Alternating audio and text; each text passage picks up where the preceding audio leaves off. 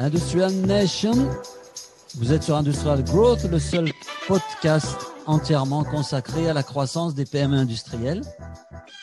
Aujourd'hui, je reçois Julien Catin. Bonjour Julien. Bonjour. Merci beaucoup de, de, participer au podcast. Je suis très content de t'avoir comme invité. Merci à toi, Karim. Alors, ce que je te propose, euh, je vais te laisser te présenter peut-être, parce que je t'avoue que j'ai regardé ton, ton LinkedIn, j'ai fait des recherches sur Google et je savais pas par quel par, par quel bout prendre le, la, la, présentation, euh, tellement il y a de, de choses à dire. Donc, je te, je te laisse peut-être euh, te présenter comment tu le sens, et okay. puis après on, on, enchaînera sur sur la discussion. Ok, ça marche.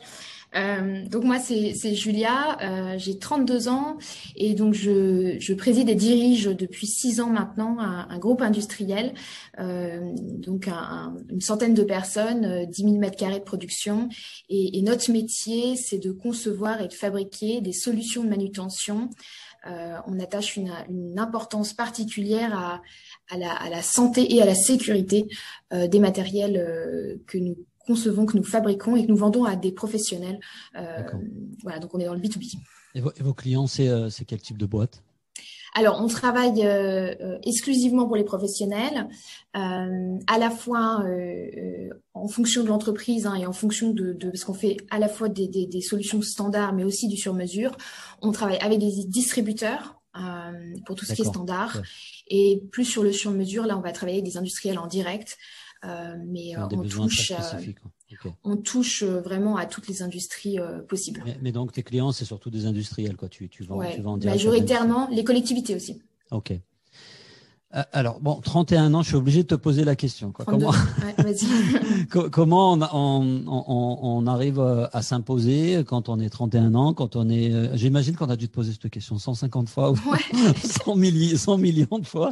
Bon, je, je, je fais le gros relou et je te, la, je te la pose à chaque fois. Quand on connaît l'industrie, euh, c'est quand même un univers qui est... Bah, qui est très tech, qui est très euh, ingénieur, qui est très euh, qui est très masculin aussi, il faut le dire.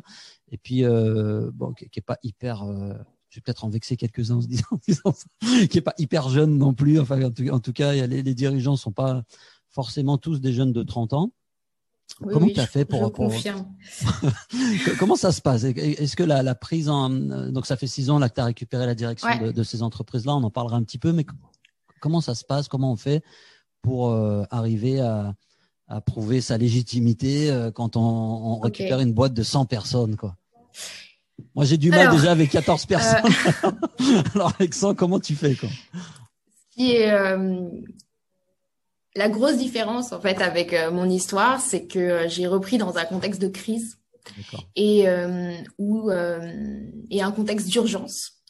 Et, et, je crois que cette urgence a permis m'a permis de ne pas avoir à me poser ces questions-là. Et, et, et euh, je défendais quelque chose qui était tellement euh, pour moi euh, important que je me suis pas posé les questions. Et j'ai foncé. Et moi qui est plutôt d'un naturel à justement à, à, ne pas forcément oser, ça m'a permis de ça m'a permis de, de faire.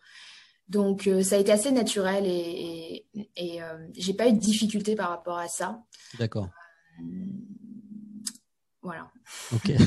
C'est déroutant okay. comme réponse. Non, non, non, mais c'est une très bonne réponse. En fait, tu as foncé, tu pas trop réfléchi, et puis tu as, as, as, drivé le truc, et puis voilà, puis maintenant tu es là, es là aujourd'hui et tu discutes.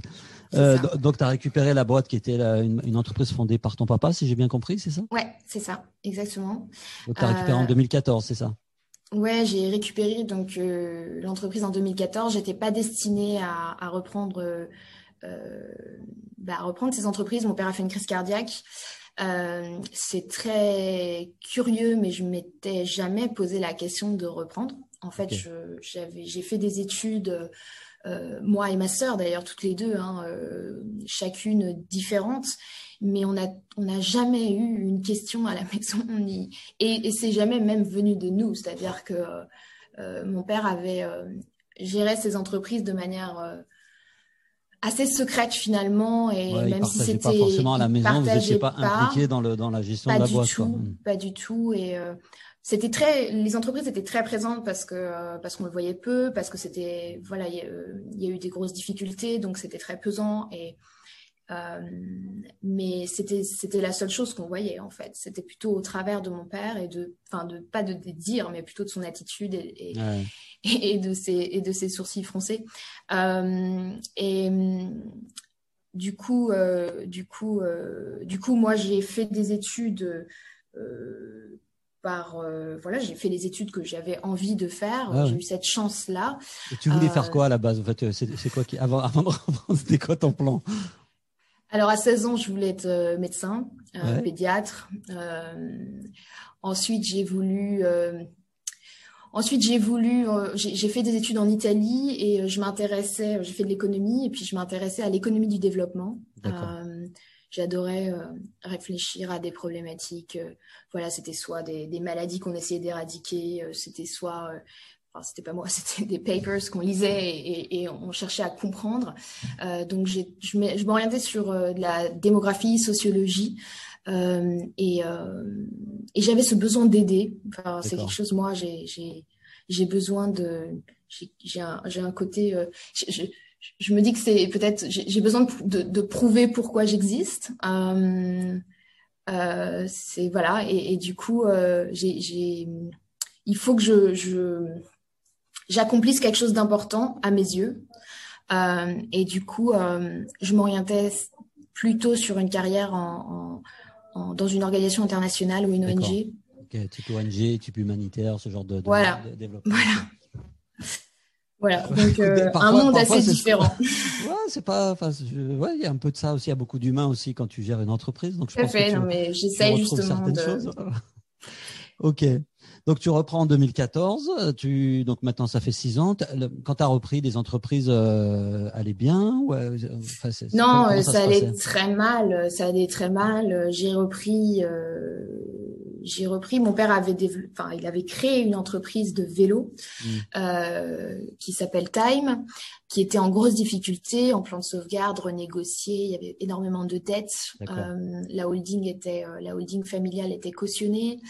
Euh, et cette holding détenait la manutention. Donc en fait, euh, si Time, euh, si Time tombait, tout tombait. Toutes les activités. Quoi. Voilà. Donc moi, mon challenge, ça a été de d'essayer de. Je voulais vendre la part. J'avais pas le choix, mais je mm. voulais vendre la partie vélo avec la dette de manière à à assainir le groupe et pouvoir sauver ce qui pouvait encore l'être.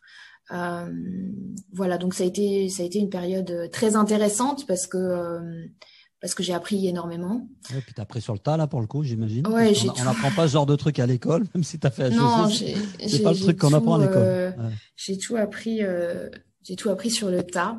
Mais mais voilà, j'avais une grande force en moi, c'était de défendre l'honneur de mon père. Ça, c'était j'étais prête à tout pour ça et défendre ma famille.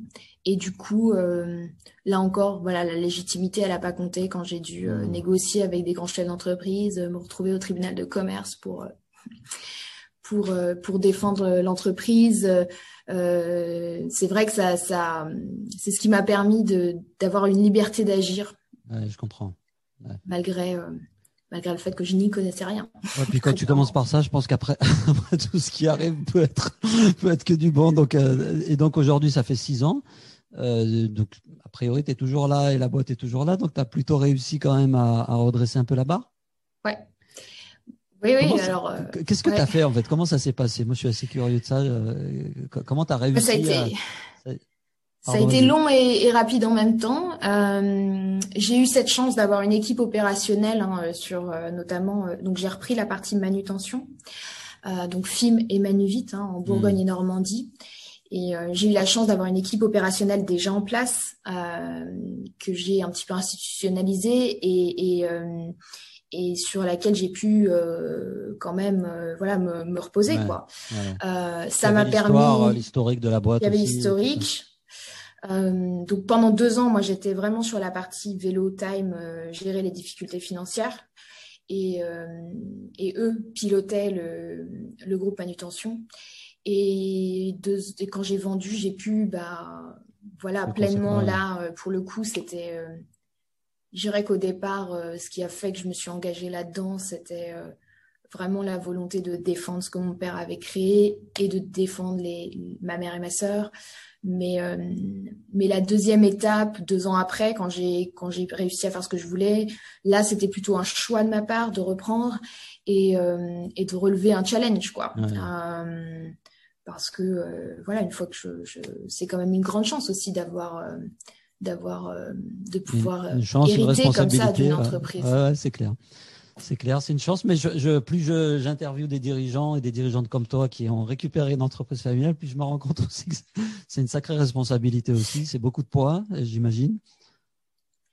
Oui, oui, c'est du poids, mais en fait, encore une fois, j'ai cette question.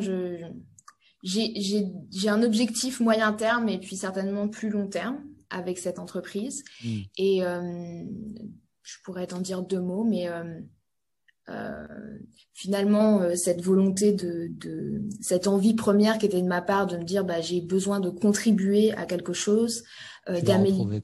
bah je suis en train de le retrouver et je me dis comment est-ce qu'on peut aller plus loin parce que nous on est installé donc euh, dans les territoires plutôt ruraux où il y a malgré tout une fracture sociale qui est très forte euh, moi qui ai grandi dans des, plutôt dans des, dans des grandes villes, euh, mmh. euh, j'ai été assez déconnectée de tout ça et, et c'est intéressant. Enfin, je, je, suis, je, me sens très, je suis très sensibilisée à ça et j'ai envie de, de, de, faire tout ce que je peux pour réduire cette fracture et ramener du lien aussi, contribuer à faire renaître euh, des territoires, des villes, des petites villes qui ont été un petit peu euh, délaissées alors mmh. qu'elles ont euh, beaucoup à offrir. Il y, a beaucoup de choses à faire et quand on a donc c'est aussi une chance finalement et c'est peut-être aussi un moyen pour moi d'accomplir des grandes choses que j'ai envie de faire. Voilà. Bah écoute, super. on, va, on va en reparler de ça parce que tu m'as dit tout à l'heure un truc, je pense qu'on conclura là-dessus tout à l'heure. Mais Là, bah, je suis obligé de te poser aussi la question. On est en 2021 aujourd'hui. On vient de traverser quelques mois euh, un peu particuliers, comme on dit.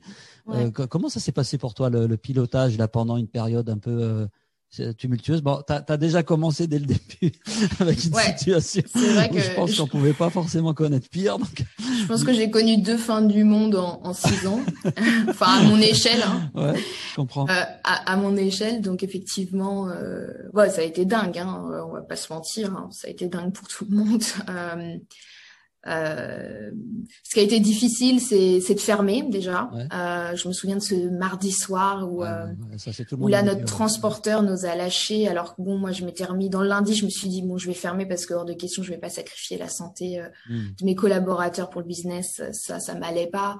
Et finalement le lendemain, je me suis dit on va s'en sortir. Et puis notre transporteur nous a lâchés, donc là on s'est dit ok, on est obligé de fermer.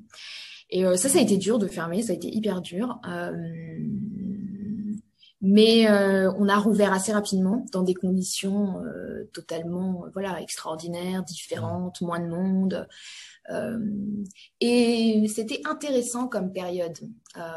c'était éprouvant, bien sûr, mais c'était intéressant parce que l'essentiel, enfin mmh. voilà, on, on devait s'occuper que de l'essentiel. Tout le reste est tombé. Il n'y avait plus de réunions, il n'y avait plus de protocole, il n'y avait plus de process.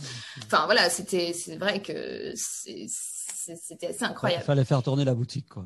Ouais, voilà. Et c'était le, basique de basique. Moi, j'étais en, je, suis allée en Normandie et mon équipe de direction, qui est plutôt, euh, qui, qui, est, qui, qui, qui, était, qui est plutôt basée en Bourgogne, se sont, ils se sont occupés de l'entreprise en, Bourgogne et on a géré comme ça.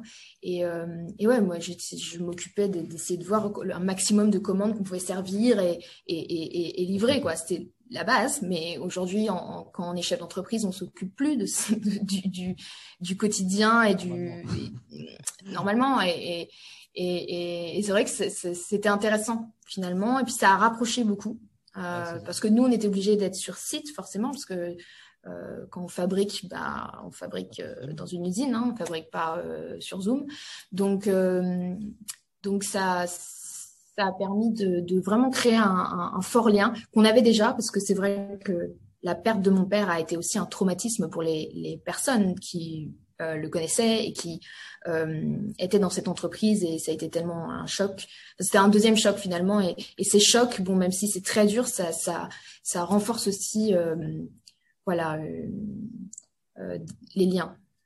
Moi, il y, a un sujet qu'on discutait quand on préparait le l'entretien. tu m'as tu m'as parlé un petit peu du décalage qu'il y avait entre comment toi tu voyais les choses, que tu avais pu voir sur le monde du vélo haut de gamme, qui était une des entreprises bah, dont tu parlais au début de l'entretien. donc un un, un, milieu où le, le, le, soin du produit, le marketing, la marque est super importante. Ouais. Et là, tu es dans un milieu aujourd'hui qui est celui de la manutention. Tu fabriques du matériel pour la manutention. Il y a, j'allais dire, il y a rien de moins sexy que, que, que, ce type de matériel. Et pourtant. Euh, et pourtant. Alors, est-ce que tu peux me donner ton point de vue là-dessus? Parce que je, je trouvais que c'était intéressant ce que tu me disais en préparation. Ouais. Alors, euh, tout à fait, bah, tu as bien résumé. C'est vrai que moi, j'ai été. Ça, c'est quelque chose que j'ai vraiment, euh, je pense, hérité de mon père. On a été picousé à. Voilà, les, les seules fois où j'ai pu contribuer à quelque chose, c'est de réfléchir à une nouvelle marque, euh, donner un point de vue sur. Euh, et moi, il y a quelque chose qui m'a frappé, c'est que quand je voyais un diable, on fabrique des diables entre autres, passer dans la rue à Paris, euh, ben, j'étais pas capable de savoir si c'était mon diable. Et ça, je me suis dit, au début, je me suis dit, mais t'es nul, tu comprends rien. Et, euh, et au bout d'un moment, je me suis dit, mais non, en fait, le vrai problème, c'est que le produit n'est pas différencié. C'est-à-dire que mmh. euh, on fait tous le même type de diable.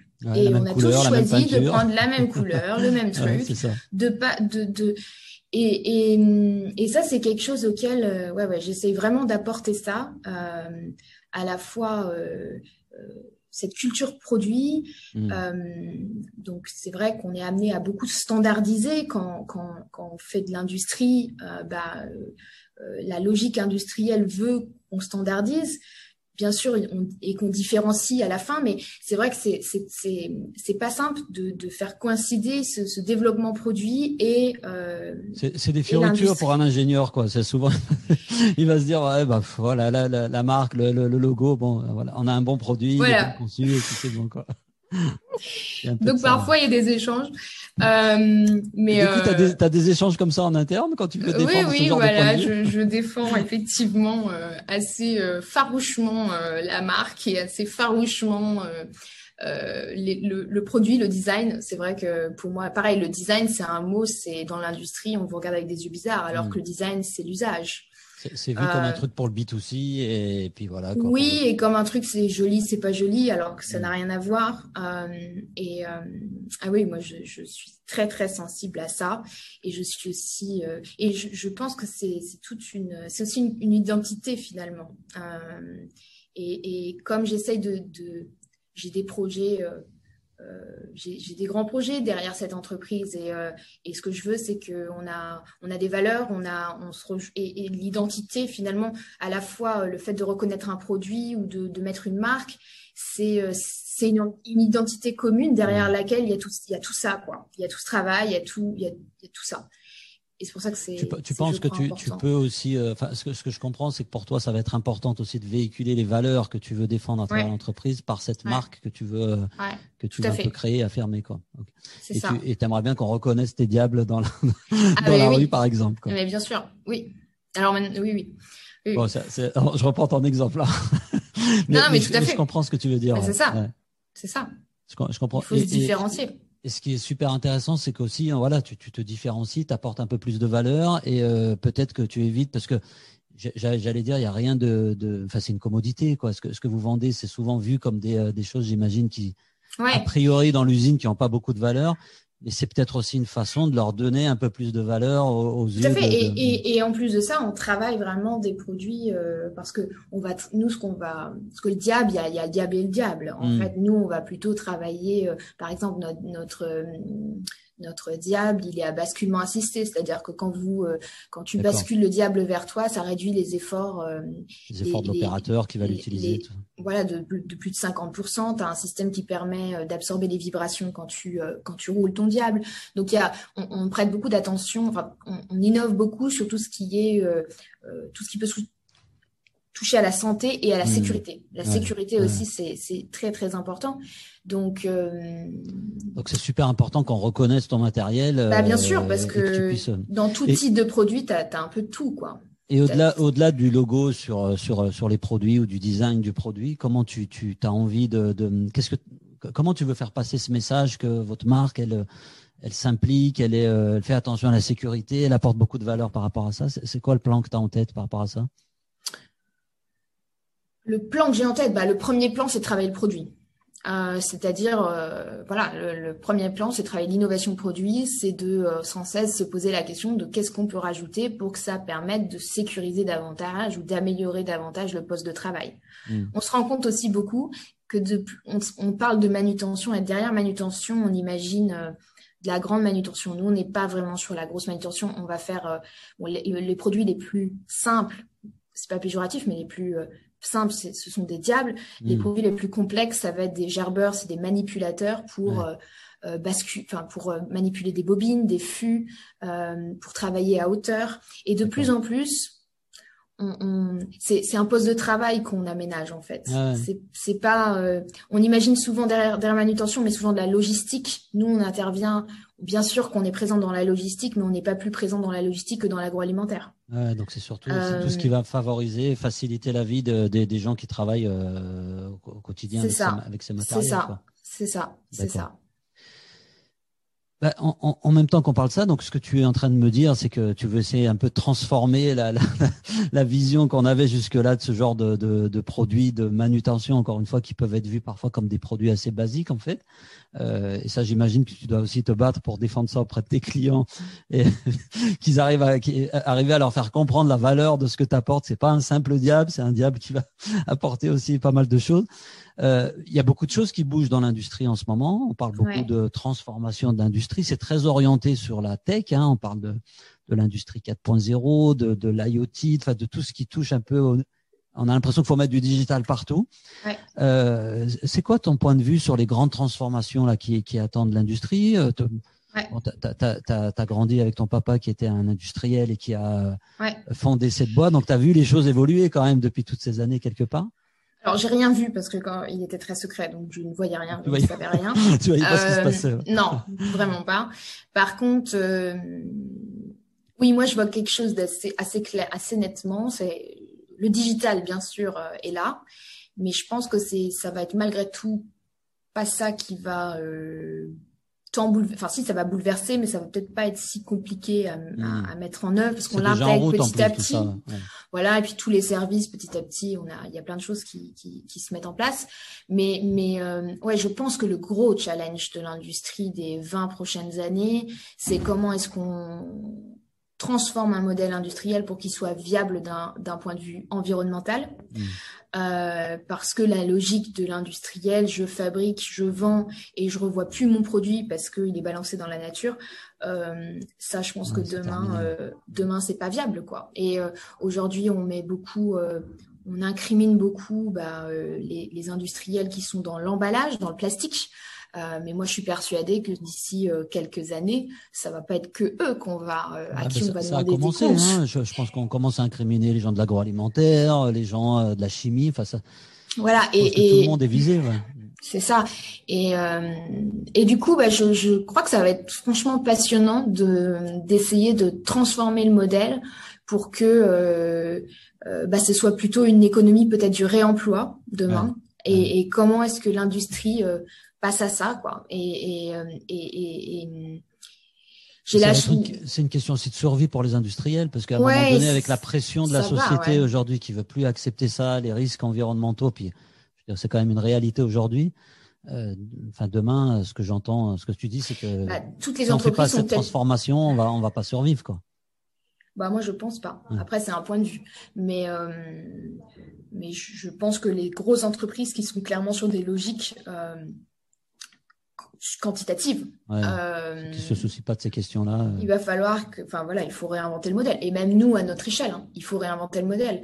Et mais je trouve ça génial. Je je je je pense que le Covid c'est euh, l'appetizer, hein, c'est le, le c'est la petite entrée quoi. Ouais ouais, tu as raison. Hein. Je pense qu'on n'a pas fini. Euh, on n'a pas fini. Le voilà, euh, le dessert il est pas encore là et mais, mais c'est passionnant et euh, parce que ça, ça veut dire qu'il y a beaucoup de challenges à relever. Et, et dans, dans, une entreprise comme la tienne qui a euh, 40 ans, je crois, d'âge, non, c'est ça?